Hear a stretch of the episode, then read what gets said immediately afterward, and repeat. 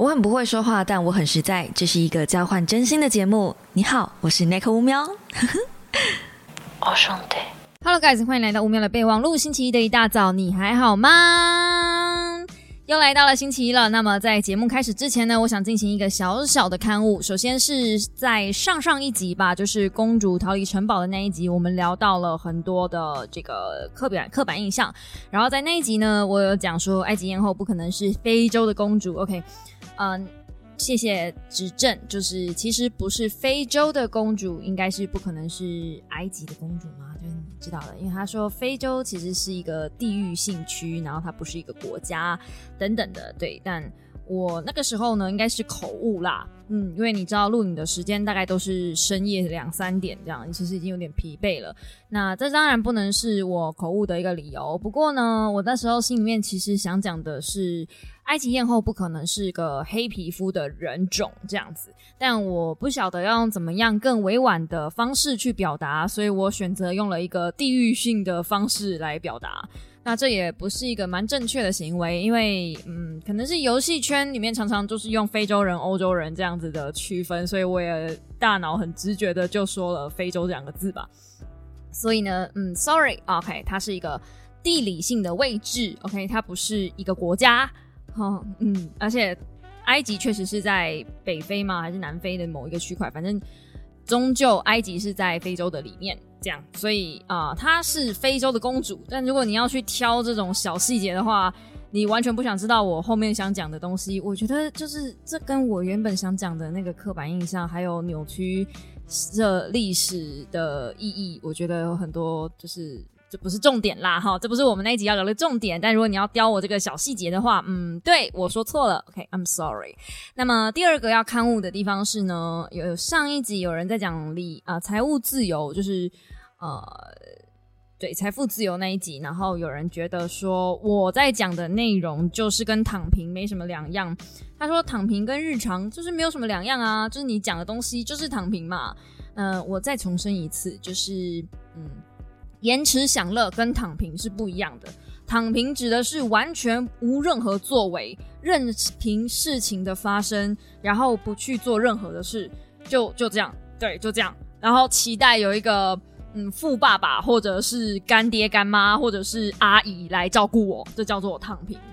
我心里面的想法是这样，但是延迟享乐是我今天先不做某些事情，但我把这个省下来的钱拿去做投资也好，拿去做减缓复利啊，拿去做增加复利，或者是拿去呃还债什么的都好，它还是有。额外的一些动作，就是跟躺平是不一样的。如果你认为躺平就是你的一般日常，那这位兄弟，你不应该急着给我一星，你应该好好检视一下你的人生发生了什么很严重的问题。另外，我的品牌名念错这件事呢，我其实没有重复回去听我品牌名到底念错了什么，但 OK，好，嗯，因为我觉得我传递的内容比较重要，就是嗯。内容传递这件事啊，大家只要知道我能我在讲的东西是什么就好了。因为 Podcast 是一个比直播更刺激的地方，它呢我必须要一直不断的讲，因为我自己不喜欢剪辑，所以你们听到的都是一刀未剪。So true，我在想，我以后 podcast 应该要用线上直播 live 的，这样你们就知道直播跟呃 podcast 是真的就是完全没有任何差异，只有声音跟影像的差别而已。我是真的不会剪，我连气音都懒得剪。OK，我连爆麦我都懒得弄，我就是一个这么这么懒的在经营 podcast 的人，佛系经营 podcast 好不好？对，所以呢，呃，在这样子的状态下，其实。尤其是节目在 on，它没有太多的空间让我停下来休息。就是我不太能够思考我的下一句话要讲什么，我必须要非常非常流畅的去一直不断讲，有时候要讲一个小时以上，然后它是一个不能够中间有间断的，它的思考跟过程就是要啪啪啪啪一直不断的接下去的。我不知道凭你这个一心马上就留一心的人是能不能够想到这中间的难度啦。但如果自己有去面对墙壁跟自己讲话，或是面对镜子跟自己讲话，要连续不断讲一个小时哦，而且要很有主题性、流畅。而且你要很有节奏，然后要有要有内容的东西，就是你知道要一直不断的丢东西出来的那种。You can try，试完之后你再给我一个一星试试。它不是一个太难的技巧啦，但真的不简单啦，好不好？好，就反正呢就是这样。那如果你认为躺平是你的日常，真的啦，就很危险，好不好？不要这样子。躺平跟财富自由呢是完全挂不上等号的。躺平就只会越躺越平而已，再下去就融化了。对，那个那个跟财富自由一点屁毛关系都没有。OK。OK，好，那我们刊物就到这边告一个段落了哈。那如果在接下来我有任何的，比如说呃剧名念错啦，啊名人名念错啦，或者是地名念错啦，真的啦，就是你们只要听得懂我在讲什么就好了。我觉得我要传达的背后的东西其实会比较重要，远比那个人名念错或者剧名念错，你们知道是哪一部戏不是比较重要吗？就是我不知道哎，为什么大家要去盯这个东西啊？就就。嗯，还是其实这东西非常非常重要。我觉得我今天错误的点不是那种大家错了之后，然后会呃去执行的，比如说医疗上的认知错误，或者是那种，因为这我我我我就这么举例好了。如果今天我举我说了一个错误的资讯，比如说糖尿病可以大吃糖这样，然后大家就相信我了，然后就去吃很多糖。哎，by the way，糖尿病是不可以吃糖的哈。万一 if 有人不知道的话，哎，那。嗯，我觉得这个就比较严重，因为它是会影响人的生命安全的这种，或者是影响到别人的财富，或者是影响别人的，比如说投资的建议，然后是一个错误建议，这种我觉得就会比较糟糕。可是如果今天我只是名称念错，你也知道我名称念错，可你知道我在说谁，那好像就，嗯，对我知道你可以纠正我，这是一个好像粉丝会蛮在意的事情。如果今天假设你是他的 fans 的话。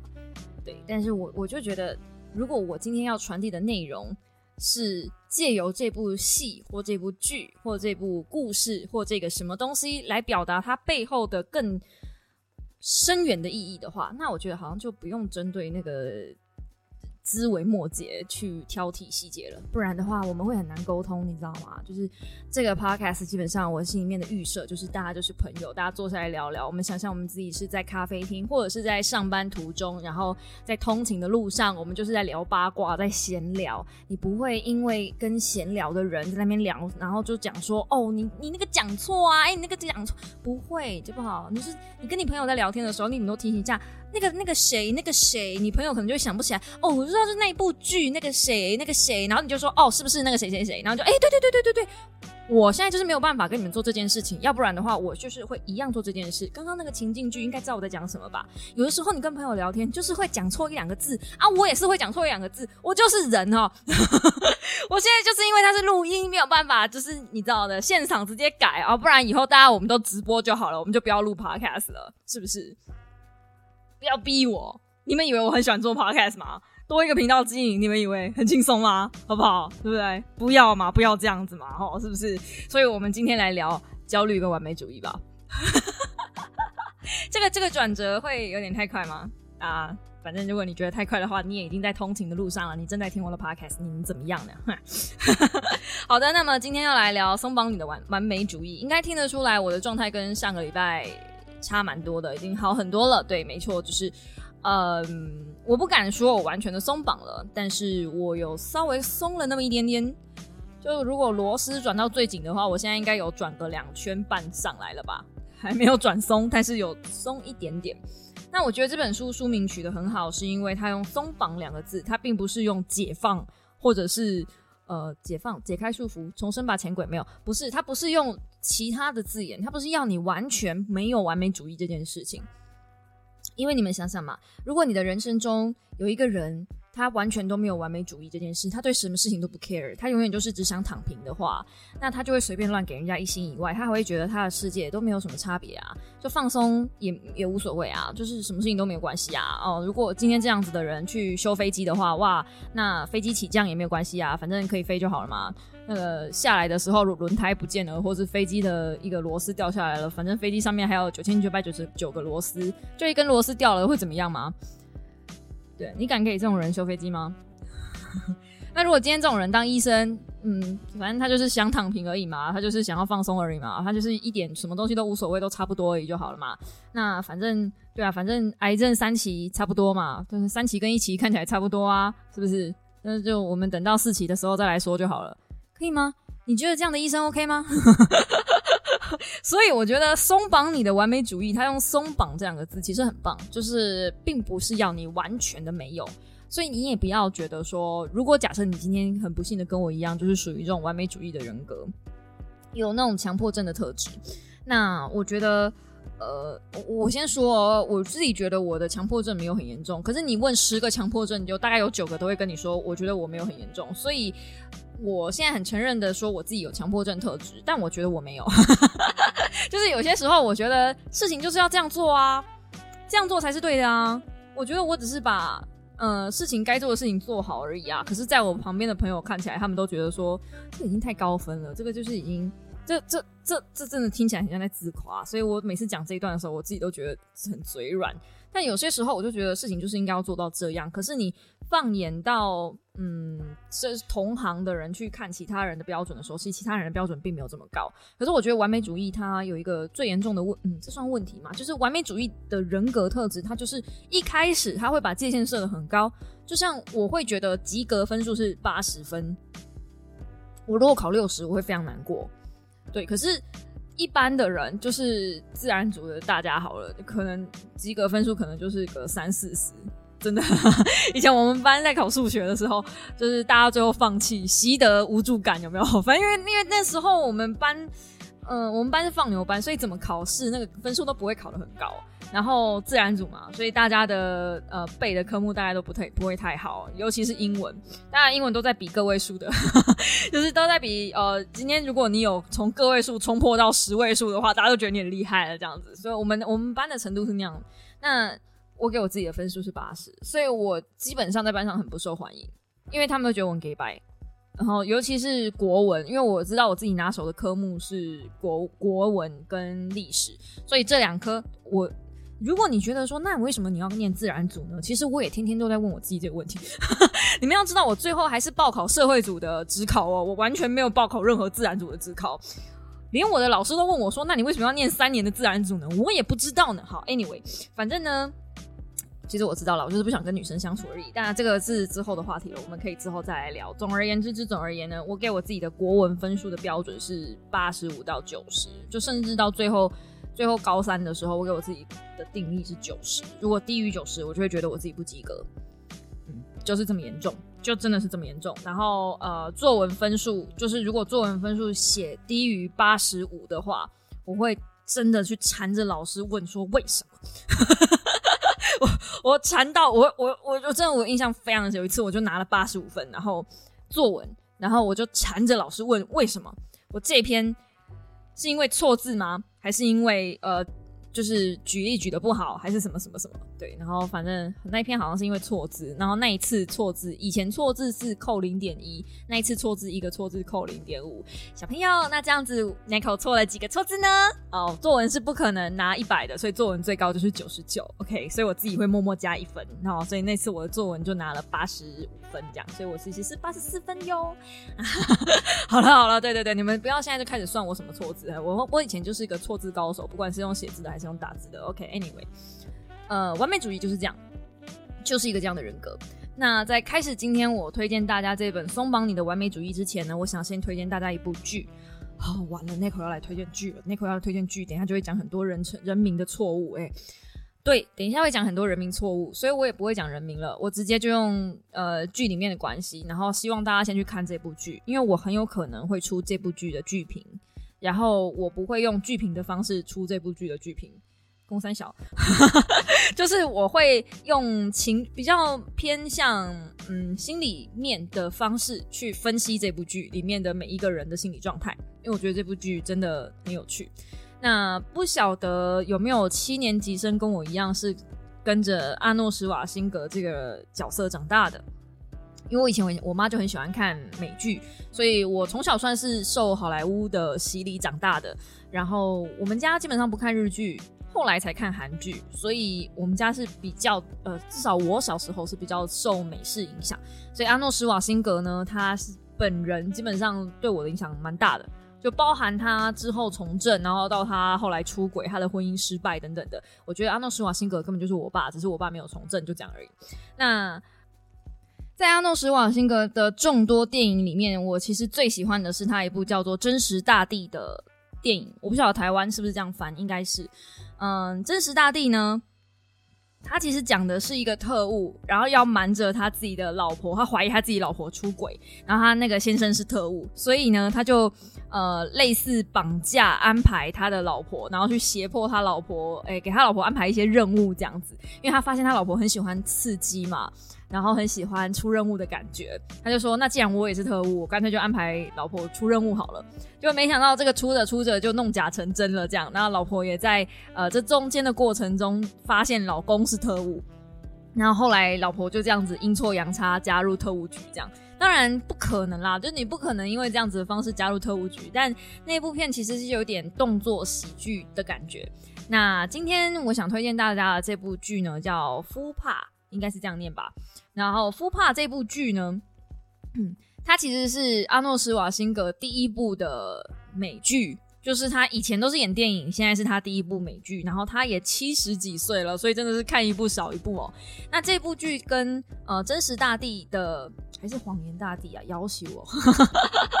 好，反正剧名不重要，我我刚刚已经说过了，剧名不重要，跟那部剧的逻辑有点像，就是嗯。一样是一个特勤局，就特务组、特务局这样，中情局。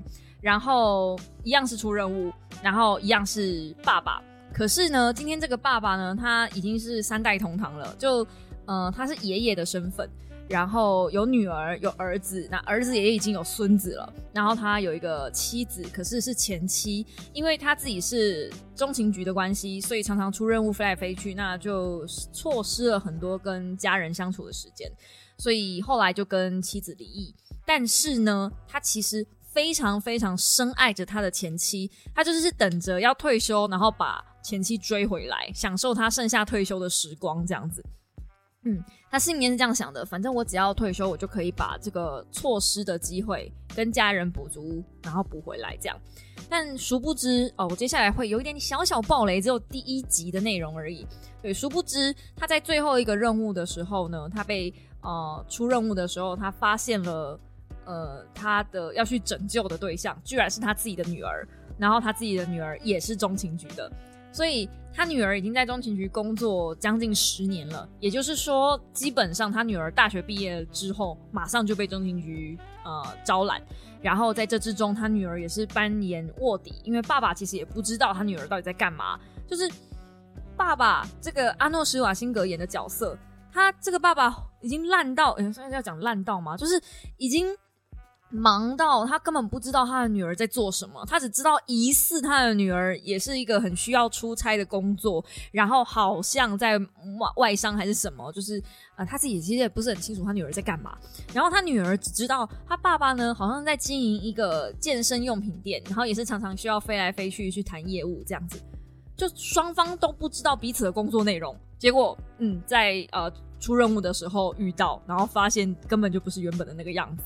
那我之所以会推荐大家看这部剧的是，因为这个女儿在看到她爸爸的时候，她喷出了一句话，然后我觉得这句话整个把我打醒过来。嗯，那个女儿对爸爸怒吼说：“当年她以为她只要能够表现的很好，表现的够完美，他们的家就不会拆散了。”他的爸爸妈妈就不会离异了，因为你怎么你怎么忍心离开一个这么完美的小孩呢？结果他把他从小就习惯什么事情都做得很完美，在这样子的任务跟这样任务这样子的个性成长之下，他也变得高中大学什么事情都做得很完美，什么事情都要拿第一。所以这个女儿其实有很严重的完美主义，这样子大家应该懂为什么我接前面要介绍这个了吧？然后我觉得《夫帕》这部电影、这部剧呢，它其实虽然是中情局特务片，可是它的所有动作都不是重点。就如果你今天是抱持着我要来看呃警匪特务片的那种心态的话，那你会觉得它的动作有点就是稍微不太够。虽然还是很好看，我觉得以一个七十岁的老人了，你们不要要求他太多了，还是很好看。你他在动作的时候，你要想着他是一个七十岁的老人了，OK？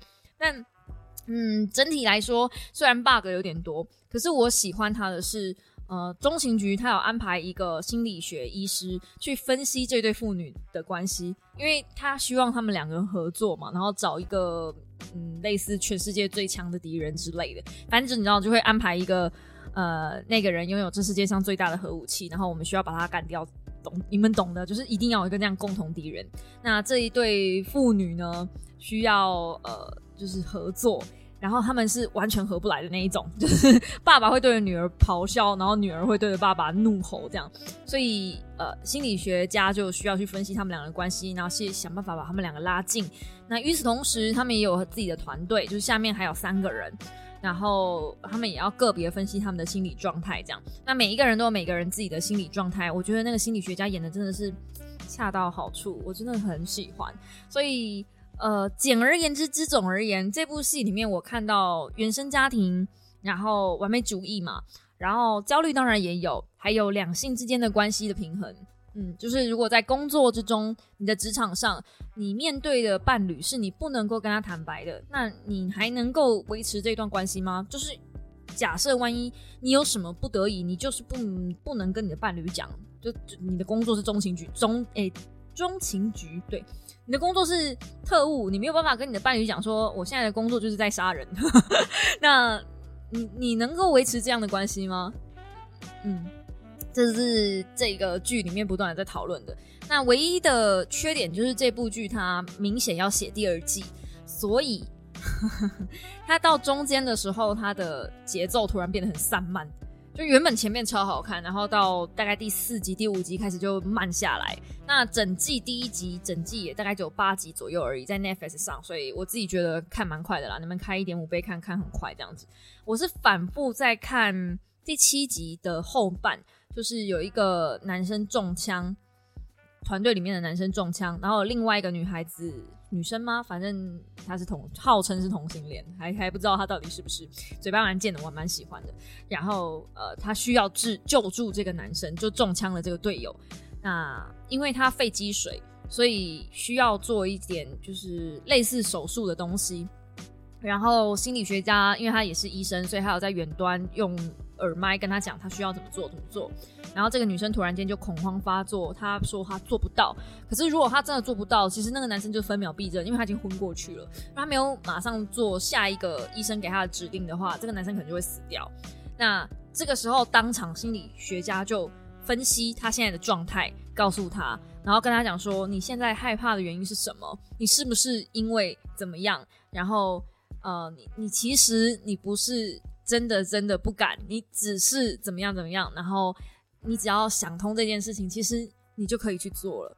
那我觉得，呃，我一直觉得心理学是一个非常充满魅力的学问，就是每个人都有一个自己的心理创伤，没有错；每个人原生家庭都有一点问题，没有错。然后最后女主角确实也自己跨出了这个原生家庭的巡回了，然后她自己顿悟了一些事情。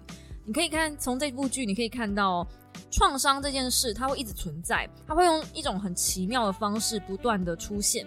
像我刚刚讲的那个嘴巴很贱的女同性恋，她就是一直不断的用尖酸刻薄的方式在捍卫自己。其实她的尖酸刻薄底下，她有一个很脆弱的心脏，很脆弱的过往。然后她一直在讽刺，一直在呃，就是有点像是谩骂嘛？就女主角，她觉得她有一个这么完美的爸爸，这你爸爸还那么关心你。好，虽然说你爸是中情局骗了你一辈子，那那又怎么样？他基本上是爱你的，他是用他的方式在爱你，你都不懂得感恩等等的，他会用这样子的方式去跟女主角沟通，当然是更尖酸刻薄，然后很酸言酸语的那种方式。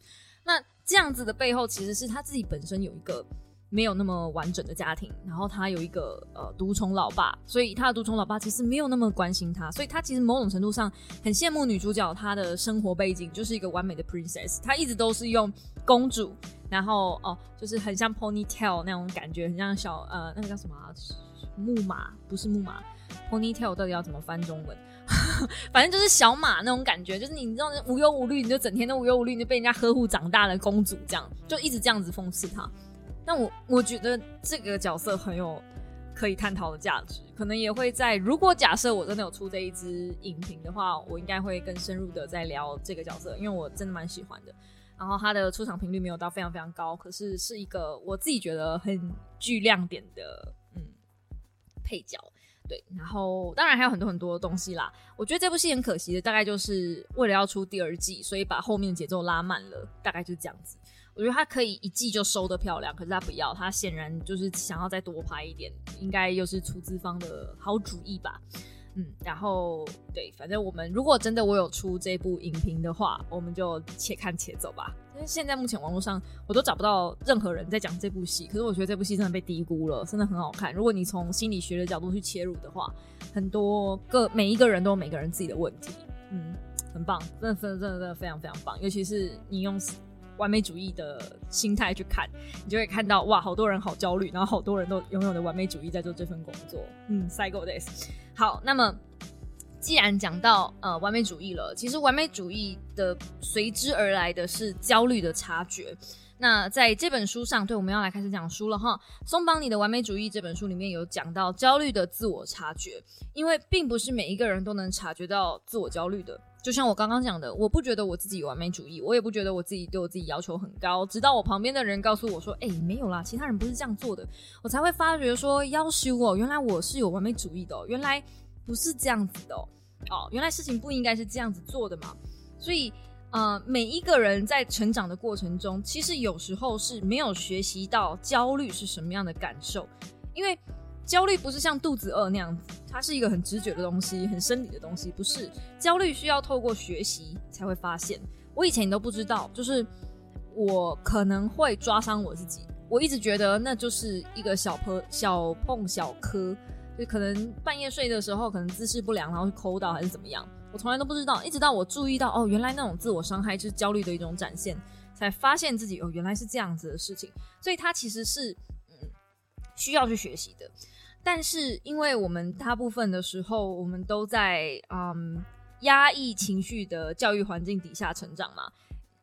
嗯，从一八年那时候吧，一八年那时候还觉得焦虑是一个应该需要去矫正的情绪，但其实。有焦虑是一件好事，因为焦虑，如果你没有焦虑，假设啦，你你没有，比如说呼吸急促，你没有心悸，你不会手心冒汗，你不会紧张，你不会尿急，你没有这些生理反应的冲动的时候，有的时候你并不知道你自己在焦虑，然后你有这些冲动，你有这些反应，其实某种程度上能够逼迫你自己去把事情做得更专注。嗯，这是一种需要上台经验的人才会知道的事情吧。如果你有上台的经验的话，你会知道，在上台的前一刻，你心跳会非常快，然后你手心可能会冒汗，但你的精神会非常专注。你会记得你自己的讲稿，试着记着它，然后希望你等一下在讲的时候不要忘记任何一个词汇，然后再开始。专注的念稿的时候，或者是背稿的时候，你的真的脑海里面真的是只会有稿子哎，你不会有其他的事情哎，是入定的那种专注哎。我最近一次的经验大概就是在 FGO 的直播上，然后祈祷自己不要念错任何一个字，就是就是大概是类似像这样的感觉，就是就是你在念稿、在背稿的时候，嗯，那要怎么样去舒缓自己的焦虑呢？其实有些人。呃，焦虑是过头的。你有些许的焦虑是好事。通常有些许的焦虑，你可能会对，比如说对未来焦虑，或者是对一些接下来的要准备的事情，接下来即将发生的事情焦虑。那你就会对那些事情有所准备，而且，嗯，你会想比较多，比较不容易躺平，比较不容易随便乱给人家一星。哈，对。那像这样子的呢？我觉得是一件好事，可是不好的是，万一它过度了，比如说你上台，你可以紧张，你可以心跳加快，可是如果你快到一个程度，然后就 pass out 了，就昏倒了，那也不是一件好事，对吧？所以我们在这边呢，书中讲的呢，就是减压，嗯，你要学会减压，因为。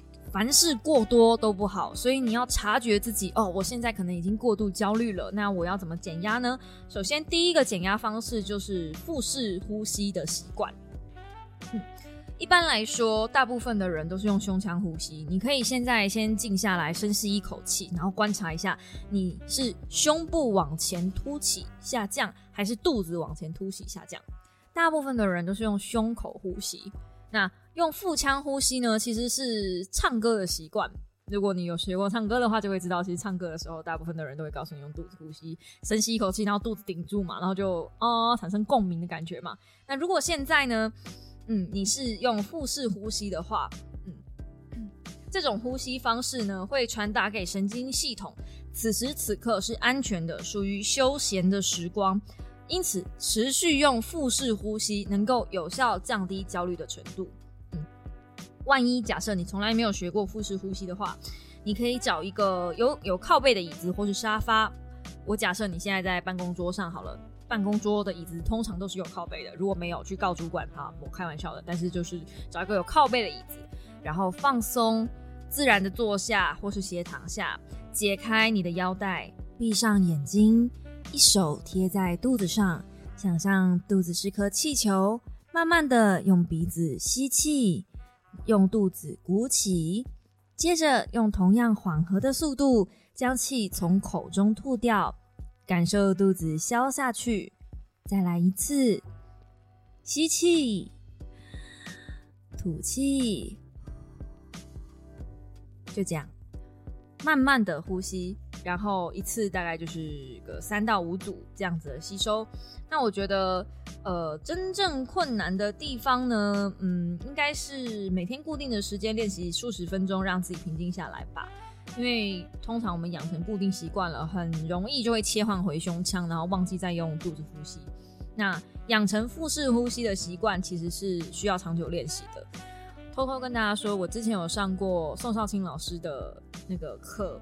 知道我黑历史的小猫就知道，不知道就不要知道。好，反正就是我之前有上过他的课。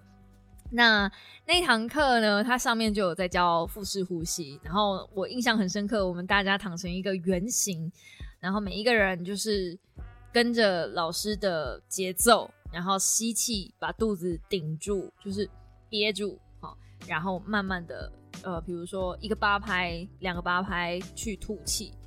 然后我们要控制，它那个是要为了要控制气的长度，可是它那个叫做龟息法，又更慢了。他说那样子做完之后，其实会比较好睡觉。如果真的有失眠问题的人，其实可以试试看，上网查一下龟息法，应该就有类似相关的教学了。我自己觉得那样子有助于放松，但是睡眠这个可能就打一个问号了。我自己做完是没有能够帮助睡眠，但是放松这件事情是真的做得到的。如果我今天察觉到我自己已经在很焦虑的状态了，我会试着用当时老师教我的方式，然后用归习法的方式，然后我在心中就默数一二三四五六七八，把一口气分成八个拍吐掉，然后再十再两个八拍二二三四五六七八，再分成两个八拍这样子把它吐掉，一口气看自己的气能够吐多久。你知道那很难吗？那个真的就跟水下水下憋气是一样意思的，所以大家可以推荐大家可以试试看。那第二个减压方式呢是肌肉放松术。嗯，肌肉放松术，我觉得我就推荐大家自己去翻书了，在书中实体书的第一百四十三页哦，然后蛮长一篇的，它是一个一整套的放松法，然后也是要在椅子上做的。嗯，那缺差别就是。它要绷紧肌肉，再放松肌肉，所以它是需要有一个。我觉得我在这边教大家不太，嗯，不太有画面，就是它需要有一点点画面。好，然后第三个减压方式呢是静坐跟冥想，这个应该就不用我多说了吧？静坐跟冥想还要我多说吗？静坐跟冥想应该所有的 YouTuber 在教已经教到烂掉了。OK，然后最后一个呢就是用药物，嗯。当然，用药物就是因为这个作者本身自己就是精神科医师，而且他是专科医师，所以他能够建议用药物。对，那我自己个人这一路走来，尤其是呃抗忧郁药剂，我虽然没有长时间吃，但是吃过一阵子，我真的觉得如果可以不要用药就不要用药。那个用药其实很容易成瘾跟习惯。你很容易依赖它，然后你就放弃思考了。我自己觉得，嗯，它有点像是一个让你偷懒的东西吧。你好像就习惯了这个东西之后，你就觉得你不用，你不需要去努力了，反正我在吃药了。我觉得那个心态比较可怕。所有的心病啊，心态都蛮重要的。好那么我刚刚前面讲的是比较长期的压力，如果你是长期很容易有焦虑的人，你可以用用这样子的做法跟习惯，养成这样的习惯，长慢慢的放松你的焦虑。那如果你是突发性焦虑怎么办呢？突发性焦虑，呃，通常他的作者建议，除了悄悄吃下一颗抗忧郁、呃抗焦虑的药剂之外呢，就方法就比较有限了。所以呢，在这边提供大家几个做法，能够转移呃突如其来的焦虑影响。好，首先第一个是转移注意力，嗯，转移注意力，我觉得算是相对有用的感觉。但是转移注意力，呃，有好有坏，有的时候它会像是提油救火，所以呢，嗯，你能够想到的方式，再加上一点幽默感，把注意转，把注意力转移开来。如果今天这个焦虑感是你跟你另外一个朋友聊天，然后他带给你的，你就想办法把这个话题转开，就尽可能的不要让你自己再待在那个焦虑的环境里面。第二个呢，是利用生理回馈。控制心跳与呼吸，跟刚刚我们讲到的那个呼吸方法其实有一点像，只是这个时候呢，你是要快速的透过深呼吸，然后放松，呼，深呼吸再放松。呃，如果大家有看过电影的话，有一些电影会拿纸袋，大家去吸那个纸袋，有没有？那个其实也是快速让你放松的一个方式，也是透过呼吸。第三个对策是逼迫自己慢慢讲话，动作放慢。有的时候，我如果太过紧张，我也是会呃讲的非常非常非常非常快。大家如果参与过我的其他场线上直播，就会知道，我通常去别人家直播的时候，速度都会超级快，好像开了两倍速在讲话一样。这个时候，聊天室会提醒我，哦，Nico 讲话速度好快哦。我看到这样子，我才会，哦，对我现在在加速，我才会强迫自己慢慢放下来。对，可是那是因为啊，podcast 嘛，就是我也已经习惯了，我要塞满这一个小时，中间不能几乎不能换气的，我要不能停顿，就是一直讲，一直讲，一直讲，也是感谢 podcast 给我的这个训练，所以呢，呃，我现在也才能够让自己能够几乎不间断的讲话，嗯，那当然直播也有差，直播也是几乎不间断，我靠自己一个人就是撑满一个半小时，对，所以。啊，逼迫自己慢慢讲话，动作放慢，这是一种放慢速、放慢焦虑的方式，大家可以试试看。然后最后一个呢，它就是讲用抗忧郁的药剂。对，抗忧郁药剂基本上我就是真的已经不是很建议啦，因为真的用药的时候，我觉得就会有一点点，唉，这怎么讲呢？我我我我我也不能说就是完全的说药剂不好。对，但但我我一直觉得吃药就已经是最后一步了。如果可以的话，能够不用药，既不伤肾也不伤身，是不是很好呢？好的，那接着下来，我其实，在说书里面会提供给大家自我肯定的秘诀，就是提高自己的那个，哎，降低自己的期待。处理过高的自我期待，对，因为通常完美主义的发生就是你对你自己有很高的期待嘛。我预期我自己可以做到，比如说 top ten 或者是 top three 这样，我预期我自己可以做到这么高。那要怎么样处理这个过高的期待，以及怎么样处理过低的表现？嗯，过低的过低的那个表现呢？那个我已经呃有在 IG 发文了。然后，如果你有比如说提升过低的自我评价那一篇贴文，我觉得大家可以去稍微瞄一眼啊。那篇贴文我也是蛮用心在写的，然后已经是摘录了呃一百七十三页到一百八十一页吗？看一下，呃，到一百八十四页，对，一百八十三页，一百一百八十四页，嗯的的内容。一七三到一八四十一页，所以你看我那篇贴文，基本上你就可以看完十一页的内容了，何乐而不为？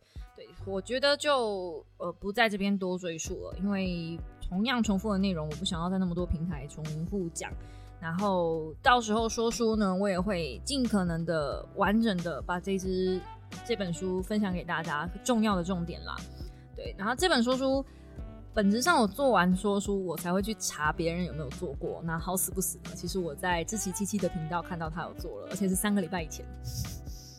嗯，而且还是还是那个出版社去找他们做的，出版社甚至没来找我说说书，嗯，也是啦。志奇七七跟我，我也会选志奇七七啊，对不对？所以呃，对大家如果想要先看的话，可以先去志奇那边找这本书来看，叫做《放松你的完美主义》。那我自己觉得我自己的稿子，因为我已经做完了嘛，所以我有看我自己的稿子，然后我去看志奇的版本呢。志奇的版本其实它是比较从原生家庭去切入。就是书上里面有一个章节是原生家庭如果没有给你一个嗯无条件的爱，你的爱如果一直都是有条件的，比如说爸爸妈妈必须要有某种条件达成才会称赞你，因为你得奖了，因为你考试考很好，因为你怎么样怎么样怎么样，所以我们很爱你。所以爸爸妈妈大部分的亚洲家庭其实都会是这样子的，在教育孩子，所以孩子都一直在追求卓越。这是理所当然的嘛？到底谁喜欢书啊？所以，嗯，我自己本身是没有那么喜欢一直把爸爸妈妈拿出来编。我知道我变了，以前我会觉得，哦，反正都是爸爸妈妈的错啊，对，就是我们今天会变成这样子，都是原生家庭害的嘛。这也是为什么我会推荐大家去看那个，就是我刚刚前面说的那部片，因为我自己觉得最后每一个人。每一个人都会有原生家庭的过错，就是不可能有完美一百分的爸爸妈妈，所以爸爸妈妈一定会多多少少带给孩子某一些伤痕，这是必然的。就算你再怎么害怕，再怎么小心，再怎么呃看再多的书，你势必一定不可能成为一个完美的父母，这是必然的。所以你的小孩或者是你。你也不可能期待你的父母变成完美的父母，所以无论是你，或是你的父母，或是你的小孩，其实你们身上都有每个人自己要面对的问题，以及每个人需要处理的伤痕。那与其去怪东怪西，我觉得不如靠自己的力量走出来。所以志奇的那一个说书呢，它比较针对的是呃，为什么我们会有完美主义这样子的一个情况。那我这边我的说书比较是针对。我们这些人格要怎么样去面对我们自己的完美主义？所以，我们切入的角度不一样。我觉得多多少少还是可以看一下啦，拜托啦，拜托大家看一下啦。好了，拜托了哈。好，那大概大概就是这样子。这本书我推成这样，有一篇说书，有一篇 podcast，哦，两支 podcast，然后还有一支说书的影片，应该不需要我多说了。就是嗯。Ladies and gentlemen，年度必读了吧？好啦，没有年度必读啦。就是如果你是完美主义，或是你是一个很容易焦虑的人，我觉得你可以看看这本书。尤其是完美主义的人，我真的很推荐大家可以看一下。然后，嗯，当然有些完美主义一定不会承认自己是完美主义嘛。I know，been there, done that。但是说真的，我去。按照书上做的，按照书上说的去做了一些事情之后，我比较放松了。然后我自己也觉得我比较能够面对我自己。就是怎么讲呢？我以前会把 YouTube 会把呃流量什么东西都看得很重，然后我会觉得如果我没有做没有什么成就，就一无是处那种感觉，嗯，很容易没自信。对，但是我现在会觉得，我不应该把我所有的自信都建立在自己的工作表现上。我还有其他的东西也表现很好，并不是只有大家看得到的地方表现好而已。对，然后我也不会觉得说，嗯，应该说，我也不应该认知自己就是只有这些东西而已。我还有别的东西是值得大家信赖跟喜欢的，但是我一直没有去重视那一些。我就是只能看得到，嗯。别人给我的一星，但是我看不到那么多人给我的五星，所以我现在要开始去重视大家给我的五星，然后不要去看那些一星的评论了。所以以后如果你们还有这些一星的评论啊，什么躺平就跟财富自由不是一模一样吗？好，那那一种吗？那种我会果断放生。这是我第一次也是最后一次去救这些人了，就是我以后不会再救这些人了。你们如果要这样觉得，就是躺平跟。呃，延迟享乐是一样的。嗯，我会说，嗯，对，好，你喜欢就好，反正就是要有一些人在下面，我们才有人才能在上面，所以我也不需要那么积极的去救大家，是吧？我能救几个是几个，嗯，总是要有人在金字塔的下面的嘛。哈哈哈哈哈哈，那口快，那口快坏掉了，是不是？好的，嗯，大概就是这个样子啦。然后对，反正就是我也在努力的，嗯，跟自己相处当中，然后努力的从自己的这个叫什么呢？原生家庭的过错吗？原生家庭的伤痛吗？去走出来。而且你们知道吗？我真的是上次我跟我妈聊天，我才发现啊，呃，不是只有我会关注弱，就是缺点这一块。我妈不知道发了一篇什么，我忘记了。然后她截图给我看，她的那篇言论明明有两百多个人按赞，但是她就关注有三个人点她不好，就是 bad 那个的负评。然后她就说，居然还有人按我负评呢什么的。然后我就心里面想，可是有两百多个人按你赞，我真的觉得哦，这种事情是看别人的事情很清楚，看自己的事情就不清楚，真的是这样子。这个我觉得也跟完美主义多少有点关系，所以可怕呀，这东西是会传承的呀，就跟那个情绪，嗯，某一本我讲的情绪的书籍一样，这种东西真的是会遗传的，有够可怕呀，各位，我们就嗯，且看且走吧。那如果你是已经有爸爸妈妈，如果你已经是爸爸妈妈的话，我觉得你更需要看看这本书，因为有的时候在面对孩子的教育，爸爸妈妈很容易要求过头。然后这本书的后半部也有讲到一些一些跟孩子有关的教育问题，然后以及怎么样让完美主义成为你的助力，就是去嗯增加你自己的嗯怎么讲呢？就是让完美主义变成你自己的工具力度等等的。所以我真的觉得这本书是一本很棒可以反复看的书籍。然后里面也有在讲一些原生家庭的问题。那原生家庭其实并不是所有问题的。它是所有问题的根源之一，但是一直往那边去找的话，其实是个死胡同，因为过去就已经过去了。我们应该要迈向的是未来，只有未来才能带我们有新的变化跟改变。您说是吧？好了，那么今天的 podcast 呢，就在这个有一点点 严肃的气氛之下，我们就告一个段落啦。希望大家喜欢。那如果你喜欢我的 podcast 的话，哎。我本来要说就再按个五星吧什么的，但是我又怕大家会觉得我这一集有很多错误留言了，所以又按我四星，而且我又不断的在臭，所以我又怕你们按我按我个三星、二星、一星的。算了，你们爱爱给星就给星，你们不给星就算了。反正 Podcast 听一集少一集，咱们这么且看且走啊，哈，是吧？那我们就下个星期一早上再见喽，大家早安，拜拜。